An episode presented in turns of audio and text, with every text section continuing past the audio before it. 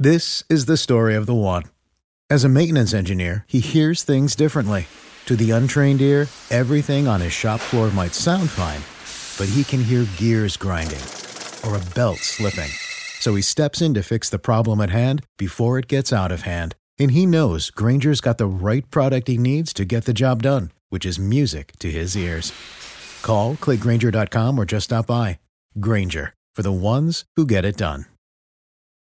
What's the easiest choice you can make? Window instead of middle seat? Picking a vendor who sends a great gift basket? Outsourcing business tasks you hate? What about selling with Shopify? Whether you're selling a little or a lot, Shopify helps you do your thing, however you cha-ching. Shopify is the global commerce platform that helps you sell at every stage of your business. From the launch your online shop stage to the first real life store stage, all the way to the did we just hit a million orders stage. Shopify's there to help you grow. Whether you're selling scented soap or offering outdoor outfits, Shopify helps you sell. Wherever and whatever you're selling, Shopify's got you covered. Sign up for a $1 per month trial period at shopify.com slash try. Go to shopify.com slash try now to grow your business, no matter what stage you're in. Shopify.com slash try.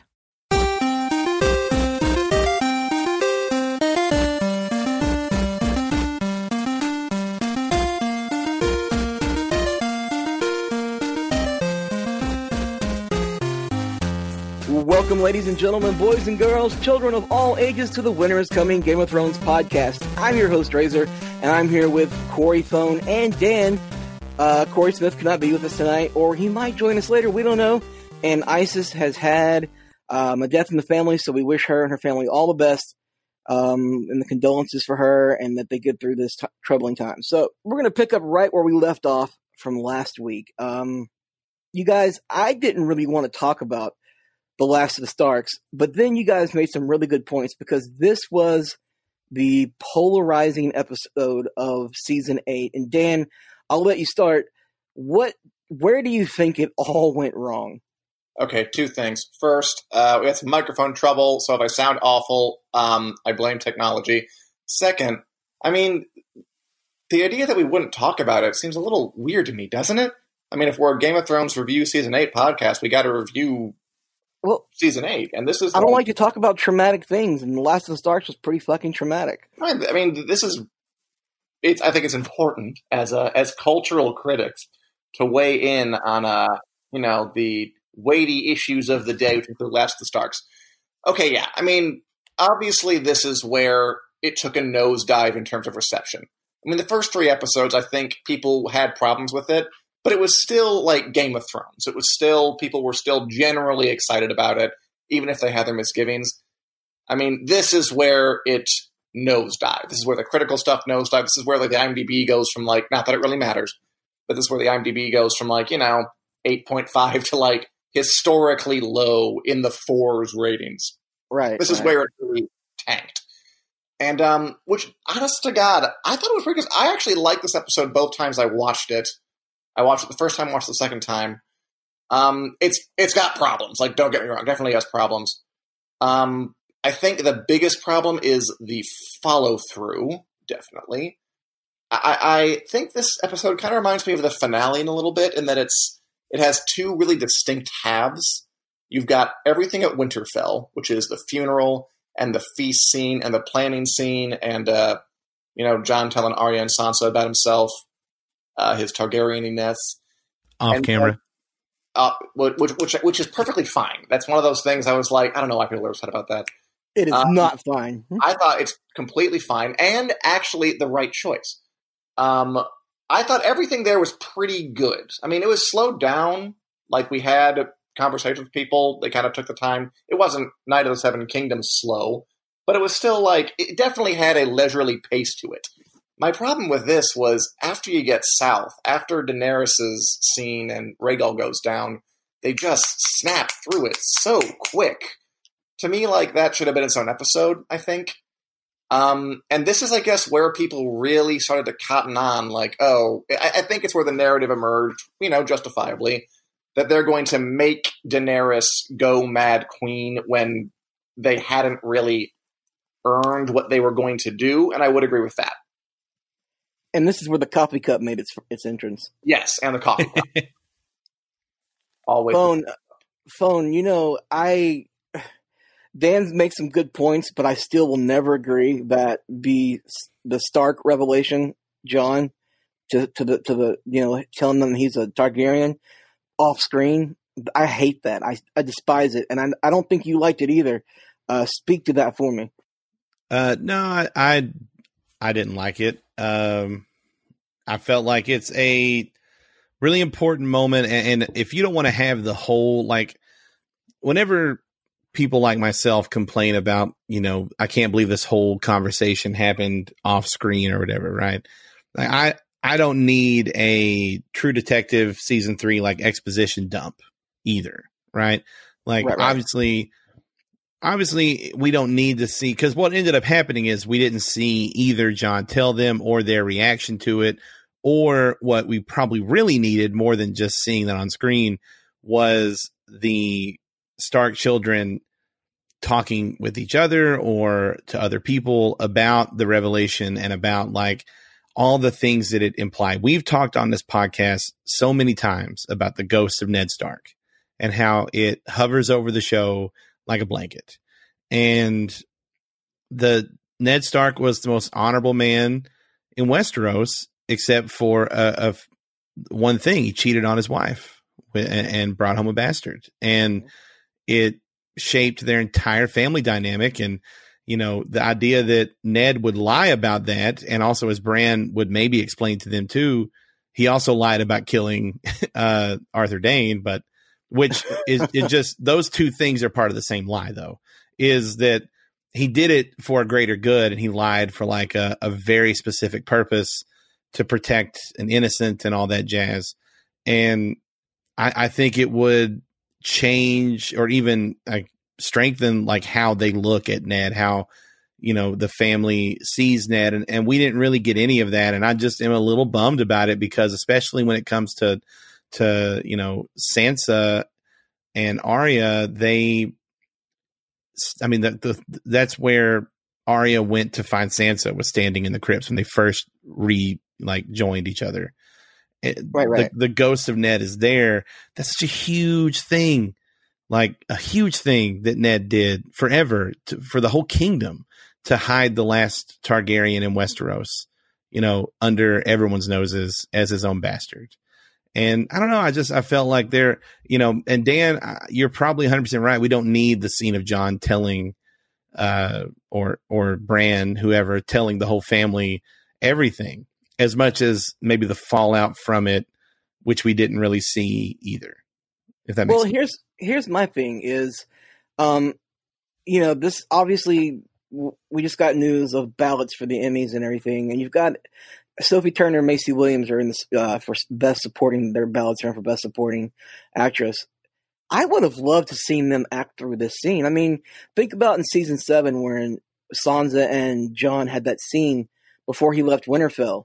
And she's she's talking they're talking about ned right? And she's like he's honorable but I, I don't know i'm paraphrasing. He was honorable but he never came back home or something like that.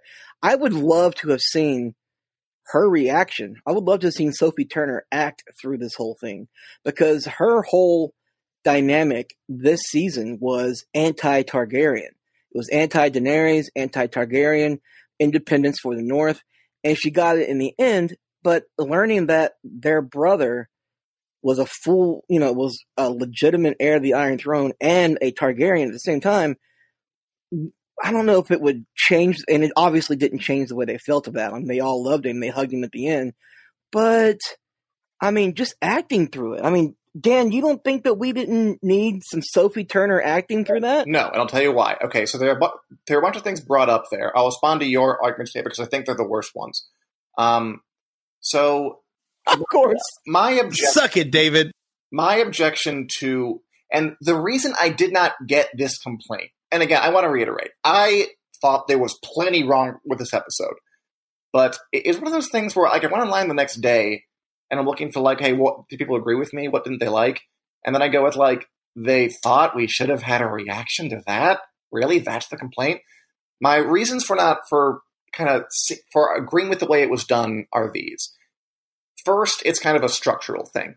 We had seen Jon Snow tell this story, or somebody tell this story three times by now in the space of four episodes. We had Bran and Sam put it together over a big whole narration thing. We had Sam tell to Jon in the crypts. We had Jon tell to Dany in the crypts. At some point, it's just, I did not need to hear it again. I completely understood why they cut away from that. I don't think we needed to see them react because we just, it wouldn't be worth the drag or the repetition. David, I edit you all the time. I hate repetition. Just, I, I completely got why they chose to do that. I, I, it was like Batman's so origin story. Yeah, What's that? Yeah, sure. Much. We got it. I fucking got it. Just okay. So that was that part of it. I understood that part of it. Um, as to Sansa and Arya's reactions, I think David, what you, you were just saying something like, "Of course they weren't going to abandon their family." It's my dog in the background. Sorry, microphone problems. Um, they weren't going to abandon them. I think that's kind of the point. Like I would have liked to see maybe an Arya Sansa rap about it a little bit. It could have been nice. But I still felt like we got their reactions. Sansa's in particular. There's a scene after this where Sansa is talking with Tyrion on the ramparts. And even though we didn't, like, you know, have a, a camera trained on her face as Jon repeated the story of his birth for the fourth time, I honestly did think in that scene, you could tell she's thinking about it I thought her did a really good job. I thought she did act in that scene. I thought that was clearly what was foremost on her mind. She is struggling with do I keep this secret? Do I tell this secret? It was all on her face. And I mean, I will say, I think Benioff and Weiss might lean on the actors a bit too much. Actually, I'm pretty sure they do. That they should write more scenes. But in this case, where I'd already heard the damn thing four times, and they did give us this moment of Sansa struggling through it. That gave me all I need from her. And then she makes the choice. I will tell this secret. Like th- there was never going to be any working through. Is he really our brother? He is. Like they've said that. That's very consistent. And Arya, I mean, again, I, there was just never any chance that she wasn't going to treat Jon the same as she always did. Uh, I don't think she. I agree with that. I agree with that. I don't think she cared when cousin, bastard, Targaryen, whatever. I, I, just don't think. I would have liked maybe an Arya Sansa scene. I would have liked it, but I don't think that it was deadly that it didn't happen. And I did. I was a little confused by the reaction to that particular absence. Weigh in, Thone. Right. So, and I, I think Dan, it all comes back to something we talked about in the last episode where if the the snowball effect, right?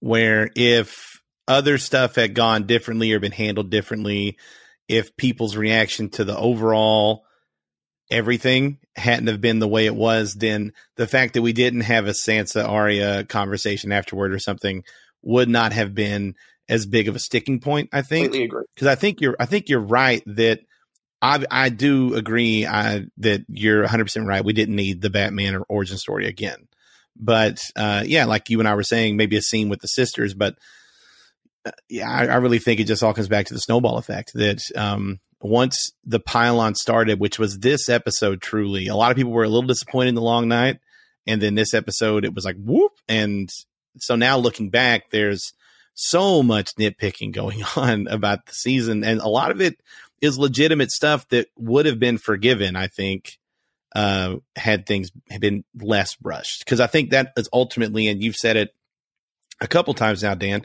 that like you, uh, you have problems with this, you know, and, and I, and I feel like we always come back to the same statement that the pacing is almost assuredly the root of every issue that we've had with every point we brought up and whether it's David, Dan, me, Corey Smith, Isis, whoever, like the pacing is always the thing.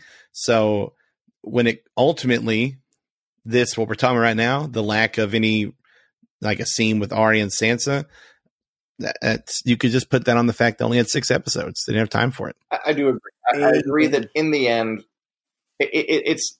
I compare the last third to the first third because, or like the long night, because the Long Night landed its big twist, because it landed Arya kills the Night King, which personally I, I thought was terrific, and I still I still kind of get chills with it. I, I could forgive the other dumb bits. I can forgive, you know, how the hell is Sam alive? I can forgive, um, you know, why are these supposedly smart people no one figures out that don't go into crypt when you fight someone who can raise the dead? Like, it makes a big difference if you land the moments that have to land. I think the first third overall, even though it could have been, you know, more finessed, did it. The last third, it just didn't. It didn't land what in my mind was the big moment it had to land, which is Danny's turn and Burning King's landing. So I think you're right, mm-hmm. Corey. Like all this other stuff, the little stuff, what you could forgive if it lands the big stuff, you can't forgive because it doesn't. And it, well, I think I think it goes back to, and we talked about this last time as well, and a hundred times. And I know I keep David hasn't talked in a minute, but also man, is that um, that's fine. Look at look at season seven. hey, we have a soundboard now, guys. look We're at professional. Look at, look at season seven, and we talked a lot about how boy the the build up to these moments was dumb as hell but a lot of these moments really cool. Like how they got to the killing of Littlefinger was stupid. How they killed Littlefinger, that scene, dope. And so like everyone was able to forgive a lot of the dumb things, like them trying to make us think that Sansa and Arya were gonna like fight each other or whatever. And you know, I think this season, like Dan said right there, the the landing didn't happen. That's a great point. The landing didn't happen, and so now we look back on things and go, well, wait a minute, you know, so. Because there's no saving grace anymore. Okay, David, I'm sorry, you go ahead. it's okay, and you know what? There's no reason to keep circling back to this. Um, but I will tell. I will say this: from the moment Daenerys leaves uh, the North, like, okay, I, will say this for the last of the Starks: the opening of the of the episode was was really good. I agree. Really well acted. Um, and you thought for a minute, hey, this is going to be a great episode. You get to the celebration. Okay, big deal. There's a coffee cup. Shit like that happens. I can ignore it. And I didn't even see the coffee cup on the first time. It, you know, I, I wasn't even paying attention to that. And, you know, you've got great moments like Tormund getting drunk and getting sad, mopey over the fact that he lost Brienne to Jaime. You've got Pod going off with two girls. Uh, you know, and there's all kinds of, you know, you got the, the Hound and Sansa having a conversation. There's all kinds of great things happening. And then you get to the, the war room meeting the next day, and Sansa and Danny instantly pick up the cattiness. And it's like, are we not over this yet? We you just defeated the Night King. Danny. give them a fucking break. Like they they've earned some vacation time. Like give them a week. Cersei's not going to, attack you. Just just relax for a little bit. You've got two dragons. And then, you know, they they instantly go running down to Dragonstone, and that's when we lose Rhaegal for the first. You know, that, that's when the first real hit took Danny by surprise, and it kind of took everybody by surprise. I did not expect Rhaegal to die. Um, I don't know about you guys. I, I, I don't know if you thought going into the season that Danny would come out with only one dragon left, or there would only be one dragon left and Danny would be dead. But losing Rhaegal the way we did was a shock. And then to have Benioff at the end of the episode say Danny kind of forgot about the, the Greyjoy fleet, that's when it was like, oh my fucking god, now I really hate the writer of this episode. I don't know how you guys feel about that, but this is where it turned bad. This is where the milk went sour for me. I mean, this is where the milk went sour for most people. And I mean, th- there are certain things like that they kind of forgot, quote, that I think are more a part of the pile-on effect than they are the fabric of the show. I mean, if you read that quote, like, what is the most reasonable interpretation of that? It's not that she literally forgot. I mean, they're talking about the Iron Fleet in the War Room meeting. they mention it. Right. She's in the moment having a good time. Um, you know, they're they're talking metaphorically, but because everyone wants to hate, it becomes a symbol. And I, I, I, I, said this last time. The second I heard that, I was like, oh, no, you should not have said that. They're going to use that against you forever. And they did. Um, but yeah, I, I, definitely agree that this is where it, it turned. And I mean, again, and I'll say this again, I actually did like this episode when I watched it, kind of both times, because um, I because they hadn't gone where they were going to go yet. Um, yeah, I did. I thought looking back, the the everything after Danny goes south is just way too fast, and you know we don't have like like you were saying, Corey, kind of the the interstitial build up stuff to make this make sense and to give this stuff weight. But I did enjoy it, and I I do think some of the scenes are tremendous. Like I actually, from a pure like watching standpoint, I love the filmmaking on that last scene, the confrontation of the walls. I love that was the editing. I love the way they go from like face to face to face to face. I think it's incredibly intense and really, really well done. Um, and I think Missandei's death is kind of brutal in a kind of snuff film beheading sort of way. And it was extremely effective. Uh, but we just don't have the context for it for to kind of make it as rich as it should have been, I think. But honest to God, I do think this is not where that they still could have pulled it out at this point. That it's it's the follow through where I really realized, oh, they failed. That's a shame. What you got to this one? Well, I uh, I agree that at this point they I, I, was still in my brain like it's okay. Those leaks you read in the off season that you hated so much and we're like, this is so stupid. Those aren't coming true. This is just a coincidence. No, it's uh, right. I the the biggest thing to me, I guess, uh, is the inconsistency in these last three episodes, and we're going to get into it more here in just a second, I'm sure. But uh, we just watched Euron's Fleet Ex Machina, which is what I started calling it, because they they only show up when it's time to drive the plot forward in a particular way, and then are not seen or heard from again. Um, they showed up and pinpoint accuracy with three bolts to Rhaegal and from a, a hidden position on in the ocean, which they kind of had them sail past some rocks to show they were hidden behind these rocks. But you know, they're also the dragons are also above the rocks, so I don't want to get into that too much. Everybody's already talked about it a hundred times. Uh, so whatever. He really he takes down a dragon, but then misses, you know, uh, Drogon when he's flying pretty much straight ahead, and then he just peels off to the left. Um, Dany doesn't think to circle back behind the boats and burn them from the back. She just flies away. But then in, you know, King's Landing, one dragon was able to do exactly that later on and burn all the boats. And one dragon just was a nuclear bomb to the whole it took a day. Like it took it took less than a day, you know, for minutes. Minutes. And it just you know, the the bolts that they had pointed and, and I agree, Dan, that scene at the wall you know the negotiation scene they shot it really well and you talk about a scene where they lean on the actors. Yeah. That that was one of the highlights of boy what we're saying is stupid but our faces are really doing a great job of saying it. And uh because how many you, you said okay here's a good example of the inconsistency. You know i 100% think that your point that they didn't show jon telling his story again because we'd already heard it. This was what time, how many times did Tyrion plea for Cersei to not be Cersei? Like, I mean, just like so many times that we've had this conversation and nobody's buying it. Like the fans aren't into it. And, you know, the, that scene, and again, also the, the bolts pointed at the dragon and the army while it's on the ground and not using them to me is silly.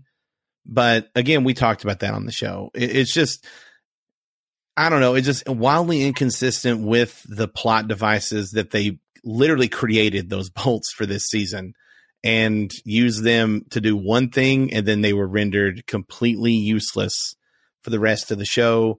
I don't know. It just, this is, yeah, at this point, looking back, hundred percent David's right. This is when we look back at this season, we're going to go, yeah, that was probably the moment that, that they realized that there were too many holes in the levee for a kid to stick the finger in and keep the city from going under. So, uh, I don't know. I, am just I'm bummed. Dan's yeah bummer. Like uh, I'm just bummed. Yeah, I agree. This this we I don't want to talk about this episode any more than we actually have to, unless you guys have any po- any more points about it. Like I agree with you both. The final the final scene was great to me. The you know it was brutal death. The only thing I didn't like was like I get that you want to start pushing Danny to Mad Queen side when she sees Missandei's head get cut off, right? I get that. Okay, I, I totally get that. You have to rush it. The pacing is fast. Let's make Danny the Mad Queen starting now. But can I say that-, that this episode also the only the the fact that Jon didn't pet Ghosts after sending him away. and they they just took a scene of Jon petting Ghosts from like season one and just basically green screened it into the last episode last minute just to keep people from losing their mind because it was the exact same like it was the exact Jon and Ghost were doing the same thing. Right? Is that not true? Because I saw somebody sync them up top to bottom. I saw that too, and it was a complete fake. I, I remember that tweet. They oh, just, okay. If it, I didn't know that it was fake, so took the same shot and just made go smaller. And like the the fan green screen. Okay, I see. Okay, well, fine. That, Either way, to me of one of those again to me, like Jon not telling them things that. Yeah. I mean, it didn't matter at all. So he didn't pet Ghost. Holy God, shut up, people. Tell that to David because this you guy, burn in hell and shut your damn again, mouth. I mean, people became so unwilling to trust the show to take them somewhere, and now that you see the whole thing, the not petting Ghost makes complete sense because he's like, okay, when you know that he pets him at the end to kind of re-embrace yeah. part of himself, that's sure. it's not being lazy and forgetting and being cheap. It's telling part of Jon's story that right then he's struggling with am I a Targaryen? Am I a Stark? Ghost is a symbol of my Starkness. I don't belong north of the wall because I guess I'm a Targaryen now. I'm not going to pet him because it would be, you know, because I'm, I'm con- identitarily confused right now. I'm going to go south. He's going to go north. And the end is he sees Tormund, his kind of wildling shadow self. He embraces Ghost, and that's symbolically, okay, I'm the north. Like I, that that was I think part of a real narrative, but I think it became this pylon thing where okay, we are no longer trusting that the show is building a narrative of any kind. We're going to pile on to every detail, including this kind of thing, which again, in retrospect, I think makes a lot of sense and works dramatically, but just people saw it. you you just you just sold me on it that that's what they were going for. But I I'm sorry, I just don't think that that landed with the audience at the time. It at the not. time, and looking back, I think well, you're right. I think that it's pretty easy to. What was that? Uh, sorry, go ahead. I'm angry. Uh, no, I know it's fine. I just, I just don't think, I just don't think it landed in the moment because they weren't. I don't know. Jon didn't really. Jon didn't do a lot of dialoguing this season. Like it was all internal, which to Kit's credit, like he you know did a good job of showing like physically he looked he looked fatigued he looked nervous all the time and scared and whatever like out of place all that stuff which he's always felt out of place from childhood too so it just probably compounded and got worse you know cuz his his you know cat certainly never treated him like a stark and just when he had finally you know become king of the north and and he was basically Jon Stark and then he finds out I'm not actually a Stark. I'm a Targaryen. It's like those are all great points, and I just you know I don't know if that landed in. Uh, but when you watch the last episode and, and, it makes sense, that's why he pet a ghost at the end. Yeah, so. Absolutely. It's also why they kept Tormund around, I think, because I thought Tormund should have died in the Battle of Winterfell. And I, I, give that a pass because they did get some thematic use out of him later. But he's kind of. I know. I know we need to move on, yeah. but I I realized we forgot to talk about Jaime leaving Brienne. Oh yeah. Oh, again. Oh, okay. a a good scene, uh, like in just kind of watching it, acted well. I think that is an example of a scene that just needed to more time. Like if if that would have, even if that leaving scene would have happened an episode later, it would have been better to like kind of let I don't know, like just the the momentum sink in, or like give them a bit of time to realize, oh God, I really don't want Cersei to die. Just that the this is where the rushing really started to bother me, and it really started to show, and I think do harm to the show. That was my problem. And see, I think that if you know if if Gwendoline Christie gets a nom for supporting actress, this will be the scene she gets it for because she acted the fuck out of this scene. Like it was beautiful and heartbreaking, and you know, too bad NC Dubs had to rush off down the road, but you know, it was a beautifully heartbreaking scene that I hated that it happened, but I think it added weight to their story. And of course, if you want to talk about Jon Petting's ghost at the end, Brienne writing Jaime's story in the Book of the Brothers at the end completed that entire arc. It's just at that moment, again, we're mentioning the pylon method. Here we go. At the end, it made sense, but during the time, we're all like, well, then why even have a Jaime redemption arc if he's just going to leave and go back down to King's Landing? This is ridiculous. Like no, and again, I, I get why they felt betrayed, but I really do think the pylon was in a lot of times more powerful than the story. Like I said last time, it was the reaction was almost more interesting than the season. That nobody was trusting the show to actually go somewhere with the moments anymore. I think unfairly, because I think it did go somewhere a lot of places, but just when the pylon happened, and, and a lot of places it didn't go, and the really important places it didn't go. But a lot of the time, people just saw a moment that's part of a story and just freaked the fuck out. And uh, it was a, a really interesting example of a fandom run amok. I don't. Yeah, turning turning on their favorite source. It just the, the fandom turned on Game of Thrones right then, and it was divided. It was it was a divisive episode too because people were like, "I don't know, it's still Game of Thrones. Like they get a pass," and other people were like, "No, fuck this show. We hate D and D." Ah. Anyway, um, let's move on, please, uh, because we've been talking about this episode for thirty goddamn minutes. Um, let's talk about the bells, which I think personally was one of the best episodes of the season. I know that there have been some problems, and we can, let's let's hash it out, but um, Corey I I fully 100% believe that Varys was going to be poisoning Daenerys. Did, did did that come off that way to you? Not to me. Is after the fact, and, and you know, again, I'm someone that I consider myself to be fairly observant of shows. I agree with that too.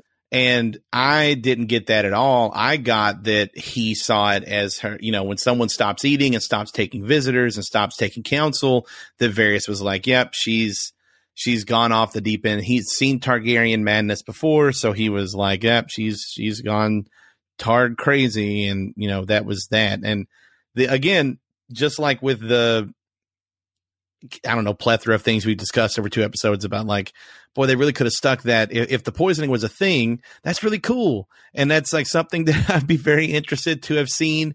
I don't know anything about, but uh, if that was the only scene we're supposed to get about it, I just feel like I'd almost, I almost have too much respect, I think, for D and D as writers to think that they would introduce and then cast aside something that quickly. So I, I, that's why I don't buy it. I think if they were going to have a subplot, just even in one, even within one episode, that Varys was poisoning Dany, not just questioning her sanity, but actively trying to kill her, then they would have given us more than that about him. I would hope, personally. Well, and that's where this that's where com- the whole fact that we didn't get ten episodes comes in. Maybe they would have spent an episode where Varys is doing the inner. Well, that's under the assumption that he actually was trying to poison her, though. Which if I, he I was, right, right, right. Well, and then there's also the, the, the fact of he was he was writing messages, and he was you know, and it was talking about Jon, like he was going to announce to the whole realm that Jon was the, the rightful heir to the Iron Throne. We assume, and apparently he didn't get any of those messages messages off. No, I think I, I think he did get some out. I think that they went to the people that were in King's Landing in the last episode was my assumption, like the other rulers, because it wasn't like that wasn't all the rulers, right? That was just the ones who would be anti Daenerys in the first place, like like like uh, anti Targaryen. At least Dany. was Yara. Yara, Yara loved uh, Dany. She she wanted to be all Team Dany. I guess that's true, was, but but she was angry at Jon. Dorne and then you know Sansa's like the Tully Kingdom and the North and the Re, all that stuff. Like, uh, yeah. So Okay, well, so if you watched uh, the la- Game of Thrones: The Last Watch, you see Conleth Hill read his la- his final moments, him and uh, Emilia Clarke, and Dan. It kind of seems like he he he reads his final moments with her, and he kind of chucks his script down and has call some more on bullshit on this. This is another example. This is the exact same thing as coffee cup. This is the exact same thing as freaking out over Jon not petting ghosts for no damn reason. This is the exact same thing as Jaime left Brienne. Why show's not feminist anymore? Oh my god, people! They've just read a who knows how long, and maybe he, he, he so he wasn't clapping effusely. This is another example of uh, the fandom backlash being more interesting than the season. That rather than talking about the show and the content and the story, we're going to zero in on an actor who, for a second in a room at a moment in time, we could interpret as not looking entirely satisfied with everything that has happened in his life and just raise it up as a symbol. I'm so bored of that conversation. I really hate it. I think it distracts from kind of what I want to talk about, which is the story and whether it worked. Again, I, I do think it was fascinating, the fandom backlash, but I do think that's an example that people are just making shit up because of this pylon effect. I think it was And I, I agree. I, I was going to say, I completely agree. I don't think that Conleth Hill was upset. I just think I that. I think I think the interview that he did, where he jokingly said um, something about he was not happy with how he ended or ended things, and then they they zero in on his reaction to you know Dracarys, and he throws his. He, it looks like he throws his his script down, and so people zeroed in on it. I whatever. I think you're absolutely right, but let's talk. you were really passionate about that. Why are we talking about this? Let's get on to King's Landing. So we, we- we've got Varys. Actually, before we go, um, we start to see the breakdown of Grey Worm's humanity in the last episode when Missandei's dead, right? So in this episode, Grey Worm is full on robot, like he's robot Grey Worm. Um, and I always thought, I- yes, I know that Missandei was his anchor. I get that, but I also thought that he had a loyalty to Daenerys, and if she goes Mad Queen, then it's okay to have robot robot Grey Worm, right? Like he's going to be killing Lannisters in the streets, even though Jon tells him to stop. He's going to go. He's going even though the Lannisters have thrown the swords down, he's going to start spearing people everywhere because Missandei, his only connection to humanity, is dead. Is that what you interpret?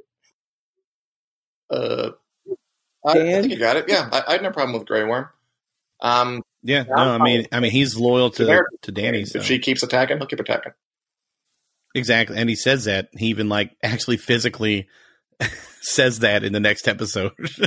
Well, so, I mean, I, I guess people, I guess, I guess, and this is part of that fan backlash, picking on everything is people saw this hero that was Grey Worm, in over in Essos, freeing freeing the slaves, helping the children, helping Daenerys. What they didn't really understand is, without without Missandei, without Daenerys, he's just a trained killer with the ability to kill people in all kinds of ways and not feel a goddamn thing Mm. for it.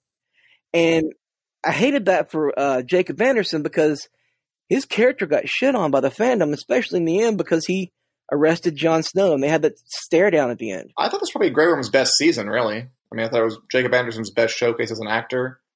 I thought he had the most to play. Um, I thought Grey Worm was, I mean, not a highlight, but I thought he was pretty solid in this season. Probably his best.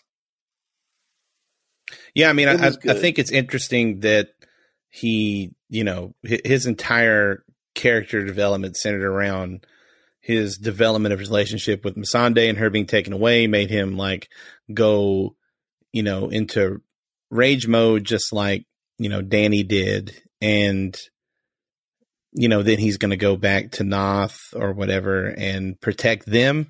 which you know is the promise he made to Missandei. So I, I don't think that it, it's hard to it's hard to to say that he turned into a. I don't know if it's if it's easy to say he turned into a bad guy Yeah, at the did. end. Yeah, I, I think it's more just um his methods were extreme, but so was his queen's, and he was following her lead. was doing his job. So, I mean, I think even if Asande had lived, if Daenerys had started to torch the city, he still would have taken the cue and got the sack going. yeah, I think I think there's just, uh, yeah, I I think- think, so, but also I don't know if I don't know. But I mean, yeah, we don't. I think. Yeah, that's then you're getting into like, well, Missandei would be alive, and she'd be like, "My queen, no, these are children," because and then Dany would be like, "Yeah." So I don't know, but I get what you're saying. I got, I think when it's all said and done, like David said, the Unsullied were created, you know, for one thing, and they're really good at it. So I mean, but but the Unsullied tell their story. They have to kill children. They have to go and give a mother a coin, and they kill the baby, or they kill puppies, or they whatever. You know, like that's. So I'm not surprised to see them killing uh, Lannister so- soldiers who No. surrendered in the streets. But I, I want to talk about the um, visual effects in this episode because more so than um, maybe since the loot train attack in season seven, this was a stunning display of visual effects. And I know that there are a lot of plot holes with Drogon and Dany avoiding all the all the scorpions and burning all the scorpions. I get that. I understand that. But I fucking loved it, man. Like I w- once Dany just when she landed on that little a little wall on King's Landing, the crenellation, whatever it was, she- the tower, and she was sitting there staring at the Red Keep, and Emilia Clarke just fucking acted her ass off without saying one word, just breathing hard and getting angry. I was like, "Oh fuck yeah, let's go, let's do this, burn it all!" Like I was, I was like yelling at my TV screen, "Burn it all!" And I was excited that she did that. And and people were like, "You know what? She's a war, she's a war criminal. She killed women and children." Shut up. These are the same fucking reprobates who cheered Ned Stark when he got his head cut off. They threw shit at Yara Greyjoy when Euron brought her through the streets on a chain by her neck. These are terrible people. They got what they deserved. And I feel bad for saying that, but they're fictional, so I don't care. But it was just like the fact that they built an entire set. And Dan, I want you to talk about this a little bit because you covered this when when they were filming. And I remember watching them build the set in Belfast, and we were like, we we watched them build it, and then one day, like we see that all the walls have been burned down, and then you see on the last watch that they built it to be that they built the broken castle first, and then built the the, the walls complete after that. Is such an amazing feat. Um, how did you feel about the visual effects in this episode, and would you, what would you compare it to from anything in the series? I mean, they're spectacular. Um, yeah, they're excellent. I mean, this season, visual. I mean, this episode visually, I think was the real battle highlight. You could see a lot more than the long night. Um, yeah, I mean, honest to God, though, the visual effects, I don't. I mean, the, i i- unless they're in service of something, they don't really matter that much to me. Um, and they were spectacular. Um, I, and I'll say this: we were talking earlier about Dany dodging the scorpion bolts and like taking minutes to wipe out the army. I I, I really liked that part a lot. I I thought it threw into relief how hopeless Cersei's cause always was. That she never really had a chance. That she just kind of convinced herself she did. And I mean, look about the dodging the bolts. You could argue she came out of the sun; they were blinded. Yada yada yada. It, it doesn't really matter much to me. I love that she killed the Golden Company in three seconds. That was hilarious. Um, I, I really did. I honest to God, I thought it was great. Um, and yeah, the special effects were amazing. But I mean, it the the reason the big hole in this sequence to me is I didn't understand um, why Daenerys turned. I I just didn't. So when she started to torch people, I I, I don't agree with you, David, that they all deserve to die. I mean, I, I think the point of um showing that you know, like people that Arya was trying to save is that there are. I mean, it, it's a million people. Not all of them are horrible, and that Dany did cross the line. Right. Um, and I just the big problem, and I think this is the big problem of the season. This is the thing that if they had landed this moment, I think I could have forgiven almost everything, or at least a lot more than I did. Um, they didn't land the moment of Daenerys up there on that dragon, looking pissed, uh, very, very angry, and just deciding to torch the city. I thought it was too big of a leap. I didn't get it. Like I knew she was under stress, but I, I just I, I don't think they got me there to where I bought it. So rather than being kind of horrified, I would I kept asking why. Like why is she doing that? I and I, I think goes back to what you said, Corey, earlier. There just needed to be more buildup. There needed to be more insight into her state of mind. There needed to be some more plotting around so giving her compelling reasons to do this. I think it would have been possible, but I don't think they got there. So honestly, what I felt when I was watching the destruction, I felt kind of dirty because um because they were playing with such powerful imagery. They were playing with you know women getting raped in the streets. They were playing with that northern soldier who Jon has to kill almost raping a girl. They were playing with people getting incinerated. They were they were really like um kind of invoking like the bombing of Dresden. They were invoking like old Vietnam footage in the episode after where there's like a wandering skinless man wandering the streets. Really, really powerful stuff. But I, I didn't think they earned it because I didn't believe Daenerys would go that far that quick. So it, it's the episode was was is thrilling to watch. It's horrifying. It's a very frightening depiction of a sack. Um, there's so much to recommend it, but I think it all turned on buying that Daenerys would go there, and I didn't buy that she would go there. So at the end of the day, it didn't work for me. Not on the level that I wanted it to. I mean, yeah, it was. No, I I agree with you 100. percent I think you're right. They didn't sell that she turned evil. I'm just saying that when yeah. she did go full evil, oh, I was like, "Fuck yeah, let's do it." But I also, but I also feel the whole dirty thing, like, like the you know, like they talked about it in the after episode, like they whenever the northern soldiers grabbed that family and they were they, they slit the woman's throat they actually that scene was supposed to be where they decap they actually decapitated her. They had a head set up for that scene. I guess they just didn't film it all the way through. And i was like oh my god. Even the northerners went i mean and yeah that guy tried to rape that woman which was awful. And i was thinking man the northerners really unleashed and and I, I saw on, on social media and of course on Reddit, it was like the Northerners had to take so much shit from the from the Lannisters, and you know this is the symbol of Ned Stark's defeat here at King's Landing and his and his father before him. So yeah, they really wanted some revenge. But you, you make a great point of feeling dirty watching it all happen. Bone, uh, what do you what do you think about that? Yeah, uh, it was a hard episode to watch in that regard, and also because well, they they'd spent. I think the failure, Dan, to, to to speak of something you talked about them not earning this turn for Dany. Upon rewatch the show, which I do plan to rewatch one day, not right now, agree, yeah. but one day, give it a little time. I'm gonna give it a little time. The biggest failure of the show, ultimately, going all the way back to season one, is going to be the failure to show that the things Dany was doing were in any way bad up until this very moment. Because people kept people keep citing examples from her past of her taking vengeance on the slavers with crucifixion or burning her enemies or whatever.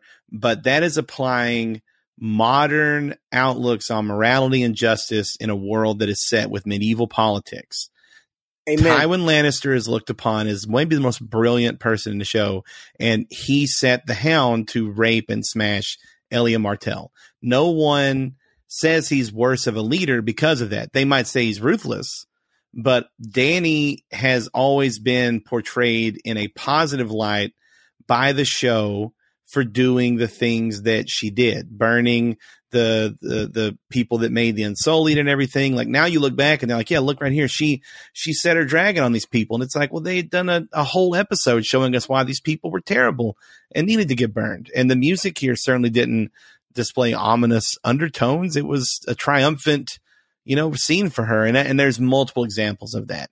that Ramin Djawadi calls it heroic. Music. Exactly. I mean, and so it is kind of terrifying music Targaryen theme that do do do do. It's it's a little spooky. Sure, it is, but but at the same time, it, it it to me it's not it's not som it's somber. It's not the right word. What's the word I'm looking for here? It's not something that when you know that there's something ominous happening, right? That like in those moments they're not, you know, even Dany at her most ruthless, you know, was always against someone who had it coming in the show's eyes because they're they're using medieval like era justice and politics and stuff. So I think that's going to be the biggest failure of the show, and it's why it felt so out of place in more than one way for Dany's reaction to you know or, or actions in this episode to be to be seen. Because I mean, honestly, you know, we don't. Obviously, I'm not saying that the you know a good example is like the, the Mongols, right? When they took over the the world, basically, they would you know, their first few cities or whatever you want to call them that they sacked, they just sacked and it was bad, right? And then, you know, word got out about how ruthless they were. They would ride up to a city and give them a chance to surrender. And if they did, then, you know, things went differently. And that's in danny's mind, that's what she did. And so she sacked King's Landing. In her mind, now when she goes around the world, you know, she may have killed however many people at King's Landing, but she goes around the world. She's going to free them from the the wheel, from the tyrants, whatever. They're going to know you don't mess around with the Targaryen girl. She'll burn your city to the ground. So like, I I don't really. That's that's bad, but also this is a world of dragons and beheadings and crucifixions and burnings and everything else. Like, is it really that different? I don't know. I just felt like they obviously, and then the visuals that they put up, that's the reason they were putting them up was to show you why it was bad with, and I still don't get why like soldiers from the North and stuff were acting that way, but I don't know. It just, to me, the whole episode felt messy in that regard. Now, what we were watching, I'm sure you guys have said this because I went to pee, but nobody's reading the chat in Zencastr. So, um, I, I, uh, w- what we were watching was gorgeous, like gorgeously shot. It was such a pretty episode with special effects and and the the set and everything. Man, it looked nice. But uh, I I think I've about expunged all my problems from those scenes. But yeah, I mean, I just I don't know. Everything felt. I weird. love, I love that you cited Tywin Lannister as an example for Daenerys going Mad Queen. Like everybody's quick to forget the Red Wedding. Obviously, he wasn't there but he orchestrated it. He's the one that said you have to kill Robb Stark and you have to kill you have to kill his his his wife and poss and heir because she's pregnant, his heir. And you have to kill his mother. Like you have to wipe out the Starks. And that was a brutal that was a brutal like still probably the most brutal on screen thing that Game of Thrones has done up there. Is up there with the most brutal things they've ever done. People still talk about it. So yeah, I mean, I was I'm glad you you brought that point up, man. Um, so we've got we've got Dany going full bad Queen. We've got her burning uh, through King's Landing, and we had Clegane Bowl get hype.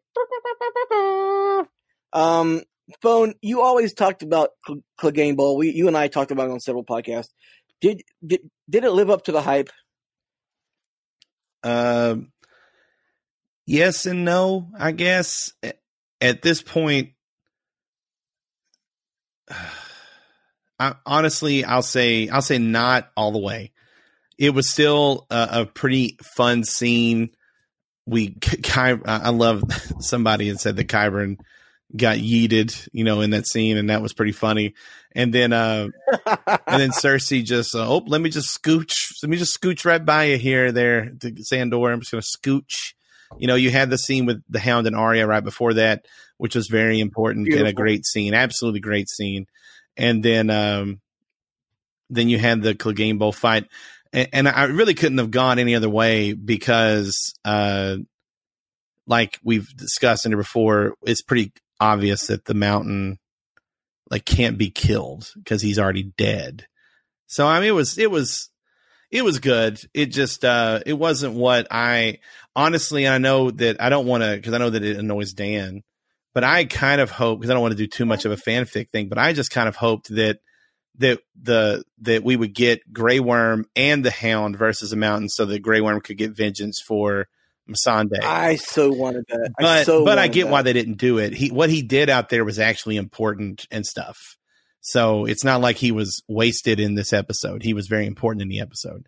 I just kind of was thinking like, man, that would be pretty cool to have like Grey Worm and the Hound versus a Mountain, and still unable to actually like fully kill him, and then the Hound tackles him through the wall and stuff and all that. But regardless, it was still a fun scene.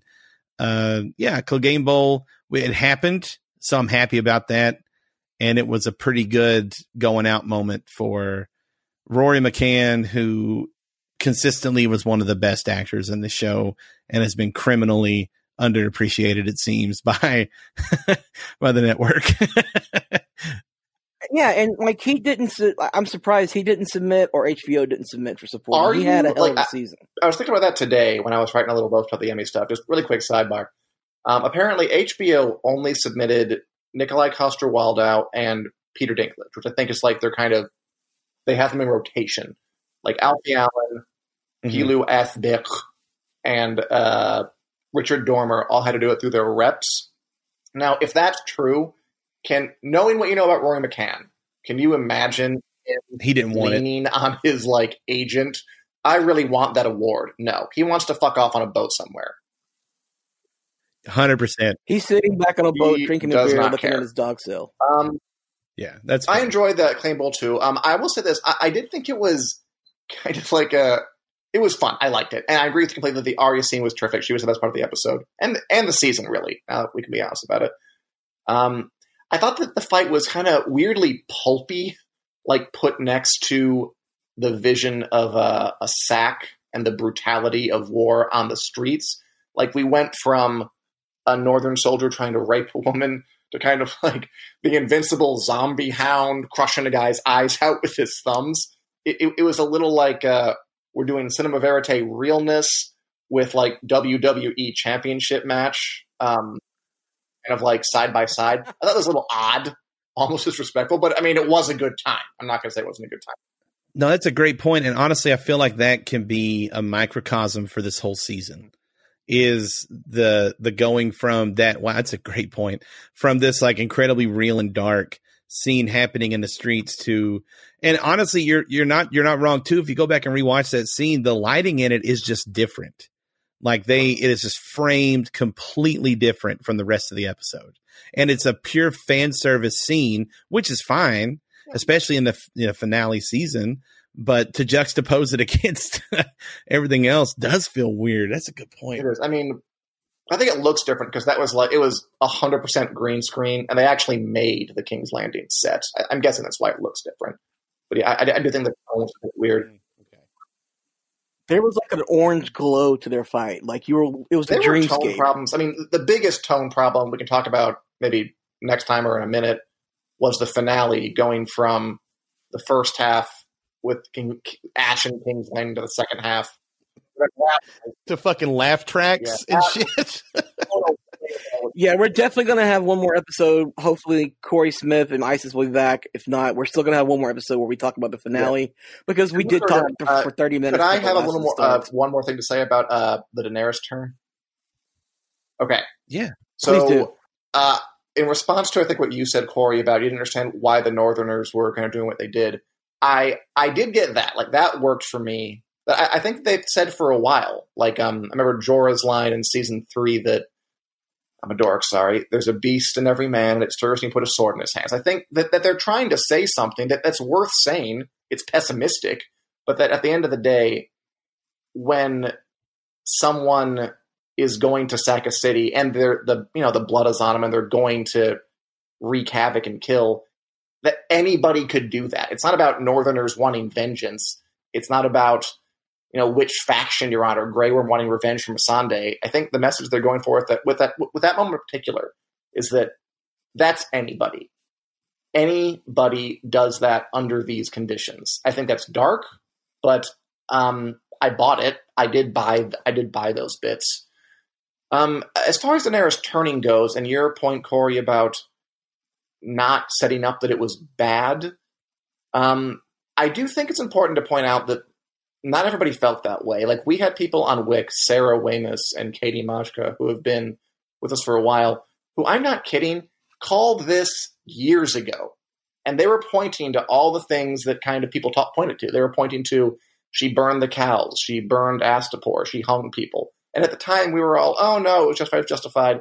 Like they 100% thought that was leading to her snapping. And I mean, I submit, I dismissed it at the time, but it, but it did. So I guess I'm saying that if you're out there and you thought that they did set that up, um, I mean, you have an argument. You have a decent argument. My problem w- wasn't so much that uh, they didn't portray her actions in the right with the right moral lens, so much that I just didn't think that she would go that far as she did. It was more of a character problem for me. That all her violence before, it was always creepy, it was always brutal. I mean, she always got the kind of far away, glassy eyed, thousand yard stare in her eye while she burned people and crucified people. But I mean, it, it, it was always limited. But in Astapor, she was like, "Don't kill the women or the children."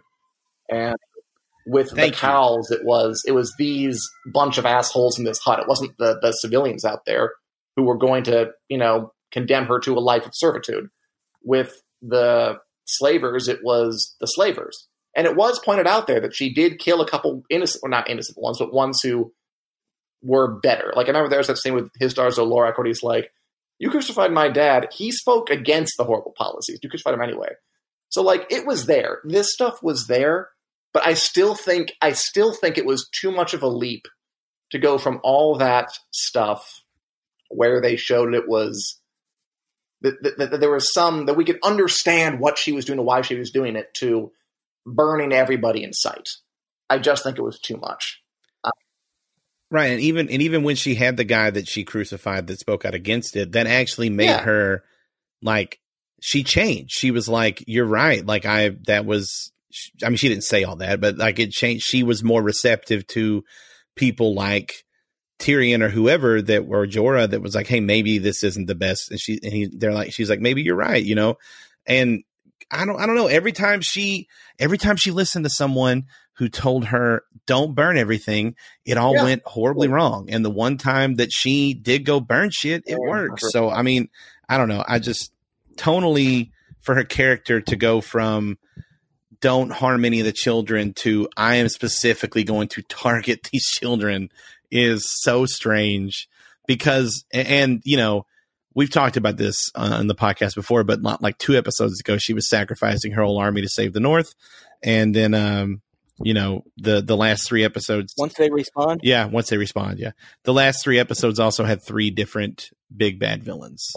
Or really yeah or three of the last four had different like, big bads well, which really also made the the whiplash. I mean that i didn't really agree with i guess because i mean i, think that in, in the case of cersei and daenerys both they were never or at least in the best, the most charitable reading, they're not villains per se. Like the the, the strength of someone like Cersei or Daenerys was always that you could get where they were coming from. The Night King, obviously, he wants to eradicate humanity, bad guy. But um, you know, Cersei always had a measure of sympathy, even at the end. By the way, we haven't talked about that. If we're going to, we're running out of time here. Um, hard I disagree. yeah, hard. Hard. I, I, no, um, okay. Hard disagree if you disagree.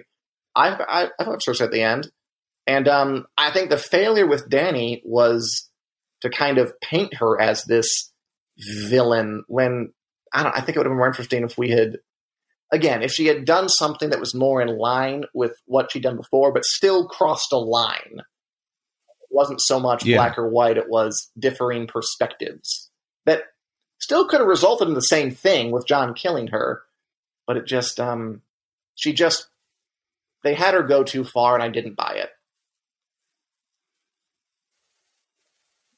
I agree. Yeah, me too. I, agree. I mean, and, I mean, know, I, it, we could, we could. Sorry, I'll shut up. We could talk about. We oh, wait, can talk about no, Cersei being a villain if you want to. Oh, you son of a bitch! We could talk about Cersei being a villain all day because she absolutely was. Dan, you're I mean, wrong. Um, anyway, villain, uh, she was one. What? Sorry, sorry, sorry. I didn't do it all day. I mean, we we haven't talked about Cersei and Jaime's deaths. Are we going to do that, or we leave that? Yeah, I mean, you know what? If you want to talk about bringing humanity to Cersei and Jaime, well, Jaime had humanity already. Like he went and fought for the North. he got with Brienne. He he, re- he redeemed himself, right?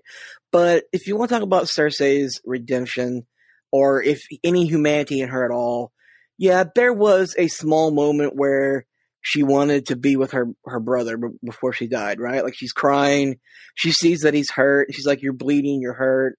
Like she's concerned for him. For a for a moment, you feel for her, and yeah, in season six, uh, the finale, "The Winds of Winter," I absolutely cheered her on when she blew up the sept of Baelor.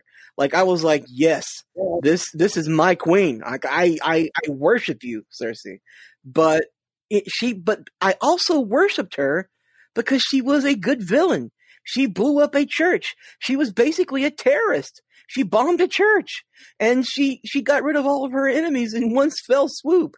And I thought that was cool. I thought it made a great villain, uh, made her a great villain that way. But whatever. Um, the, the, the fact that they died in each other's arms was just, it was nice and poetic. I, I would like to talk about, um, the final scene of, of, of Maisie Williams acting the hell out of that uh, Old Town Road scene where she gets on the horse and rides. like that was a great scene. Like it's a, like you know Richard uh, Richard Preston who writes for Winter's Coming did a great piece about the pale mare and is is is Arya actually dead? All up you know, on that. Scene. and, and obviously. Yeah, it was great. Talk about I, that. I, I I liked it. Um, yeah, it was it was lovely. I mean, again, just everything after Daenerys turning, it like is tainted for me almost. I just didn't buy that so much turned on that. But yeah, I mean, taken in isolation, that that that that scene's beautiful. That scene is is gorgeous. That scene is nice and resonant. I like that. I like that Arya lived. Like the symbol of death is the one who embraces life. It it it, it all works. Um, I just wish they had kind of landed the big thing they needed to land, so I could enjoy it without um, restraint. Bone, that's a great point. After Dany turns, it's like leaves a bad taste in your mouth. Like it's a really bad aftertaste. And it's hard to enjoy. All the she good stuff turns and she's a afterwards. Do you agree badass because I didn't buy it. That's the rough part of it for me. Yeah, I I think that's where we all come from with the Dany thing. Was I 100% can be con- could have been convinced of a Dany turn. I just wasn't, and and that was the problem. It just happened on the on a dime, in my opinion. But if we're going to talk about this horse scene, buddy, have I got opinions? Um, Lay on us. this was maybe looking back and in the moment we were all making fun of it because we're all cynical douchebags and like dan said we didn't have faith in the show anymore so but but i was just like well this was this was my thought process and i don't i wish i knew who it was on twitter that pointed this out because it was literally the the fridge moment from this episode for me uh which uh we, dan did i did i mention fridge You're moments talking last about uh, fridging characters or Indiana Jones fridge from Crystal Skull. Neither. So the, it's the Hitchcockian. It's a Hitchcock thing. It's credited to Hitchcock. The idea that like if something's good enough, right, and it's even if it's dumb, you want you won't notice it in the moment. You'll enjoy it, and then you'll be at home getting a sandwich from the fridge and like go, wait a minute. and so my fridge moment was I was like, huh, she just got that horse just kind of showed up and Shadowfax, where we called it, showed up and. And uh, here, Yeah, here we go. And then somebody on Twitter was like, "Yeah, but where's she going to ride the horse to? everybody's in King's Landing. Where's she going? and I was like, I don't know. And then the next episode, there wasn't a fucking horse anywhere. I we just got like this really angelic scene with this horse that's gonna help take Arya away from the madness, I guess. And she just went like two city blocks on a horse and then hitched it like in Red Dead. And that was that. Like I don't know. I just didn't. I, I, I, wonder if that was like a director edition that like because you know th- th- there was no dialogue at all. Um, that maybe like Yeah. Which is why it was the best scene in the show. Like- I'm sorry. I can't. it's like I have this vision of this last Arya scene, but then like sh- uh, uh, sh- sh- she's still in the script for the next episode and she's not on a horse, so uh, she has to come back. I mean, I didn't mind that. I mean, yeah, where the horse go, I don't know. It was a nice scene. It's over now. I mean, that's that's fair. it's over now. I like I like Dan's just resigned to it. It's over now. As as far as the Oh, list well. of things go, like I find that one more humorous than upsetting. Uh, the only upsetting part of it is it was a it was a scene, you know, that took however many seconds, and it's like, man, what if what what else could we have seen in that time? But honestly, at the same time, it was a cool shot in the moment. I also think sure. it worked thematically because I mean that episode is uh, for Arya is about finally letting go of all the vengeance and list making and all that stuff with that great. I think the best thing in there is the Hound bit, which you mentioned before. Um, so that does put Absolutely. a really nice thematic capper on it that she's doing this whole angelic gig, and she's uh again like the one who is like the embodiment of death, lived through all this chaos. She is now life. Blah blah blah blah blah. Um, but yeah, it, it it it works. It like it only works on the thematic level, and it works really well on the thematic level. But just it doesn't really make a lot of sense on the plot level. I I'm, Well, I'm sorry. I just want to say I really kind of wish if we if if they had more time, I feel like they could have hark because I feel like they were harkening back to this with Arya in moments and with Jon. But uh when Arya met Ed Sheeran last last season, and she kind of learned, just like Grey Worm needed to be learned it learned that just because you fight as a Lannister, like like just because you're a quote free man, doesn't mean you're a free man. Like those soldiers that she met in the forest were good people, and it really it it was part of the evolution of Arya learning that, and so her being in the the city and then having the woman save her, and uh, you know just all the things she had seen happen, what the Hound said to her, on and on and on, led to like you're saying, Dan, that thematic moment, and it you know thematically i agree it's there. It just that was a really important scene i think. And all and i'm such a jaded prick that all i can see when i see it is billy ray cyrus's verse from old town road. I just can't I also want to say again, I know we're running long, but this is my last bit. Uh, right now, Josh Hill and I are reading a, a Clash of Kings for our A Song of Dan and Josh series, where we read through chapter by chapter. Come, come watch us.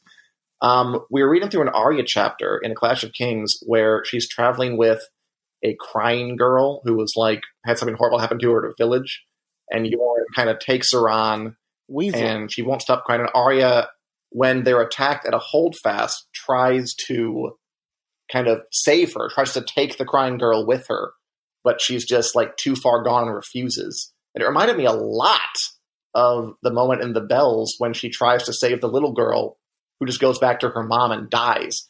And I'm like, I wonder if they just held that for years and years and adapted it here in miniature. That's the kind of stuff that you hope they include in the entire series box set. Like just just all the little nuggets they held on to and added in the in the extra episodes be that they great. filmed in secret Yeah. The, the, the secret deleted episodes and the and the and the original pilot like just deleted. talking scenes to Um, set the stuff up. I, I know we, we've run long and we're going to come back next week and we're going to do the finale wrap up. But I just want to say, uh, Bone was talking about his fridge moments. My fridge moment from this episode was as much as I enjoyed Dany's heel turn, I thought about it for a second as I'm standing there deciding if I'm going to drink chocolate milk or, or, or plain, plain milk. Uh, I was like, uh, was, was Cersei flipping her off from way over there at the Red Keep? Because Dany was getting super pissed and they were staring at each other. Like, was there some, like, can they even see each other? I don't get it. So that was my That's moment. Like, I, my head canon is that, my head canon is that Cersei standing in that window with a cup of wine and flipping Dany off with the other hand. Version. So I mean, that's, I like that. And again, that, that's it's another example of like the thematic didn't quite work in Ness of it all because I remember in the episode commentary. I mean, I, I- I thought that that, that that that one shot of Daenerys's face as she like gets furious and goes off, like again, it leaned so hard on Emilia Clarke to sell it, and she did. She acted her ass Oh, yeah. off in this episode. She was so good. Um, it just that just the writing didn't really support her. She didn't have things like leading up to it that she said that she needed. We didn't really have enough vulnerability or like a way into her state of mind. That moment where she looks at the Red Keep, I do like because you know it, it's not Cersei flipping her off that pisses her off. It's the symbol of this person who is where she wants to be and has the power that she has and that might now not be hers because this asshole nephew lover is might take it instead of her. So like I got it and I liked it. Again, it was just they just they just weren't they needed to freaking lead me to the water and they just didn't. I get it. Okay, guys, we're going to be back next week with the finale wrap up, and we're going to talk a little bit about uh, the 2019 Emmys, who should win, who shouldn't. Ooh. I don't think Kit Harington has a chance, but I also think I also think Emilia Clarke is. Thank I thank God Meryl Streep's not in the main uh, the main lead. You know that you know that even if Kit did get offered the Emmy, he don't want it. Hey, soundboard baby, that's right. And that's how we're going to end this episode. Thanks for listening. We'll be back next week for La Mogulis.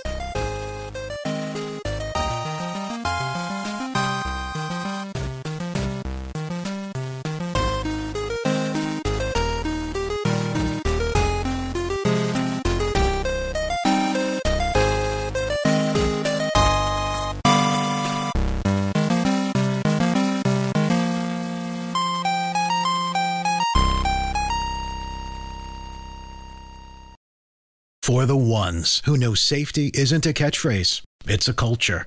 And the ones who help make sure everyone makes it home safe. For the safety minded who watch everyone's backs, Grainger offers supplies and solutions for every industry, as well as safety assessments and training to keep your facilities safe and your people safer. Call clickgrainger.com or just stop by. Grainger for the ones who get it done. When you need mealtime inspiration, it's worth shopping Kroger, where you'll find over 30,000 mouthwatering choices that excite your inner foodie. And no matter what tasty choice you make, you'll enjoy our everyday low prices, plus extra ways to save, like digital coupons worth over $600 each week. You can also save up to $1 off per gallon at the pump with fuel points. More savings and more inspiring flavors make shopping Kroger worth it every time. Kroger, fresh for everyone. Fuel restrictions apply.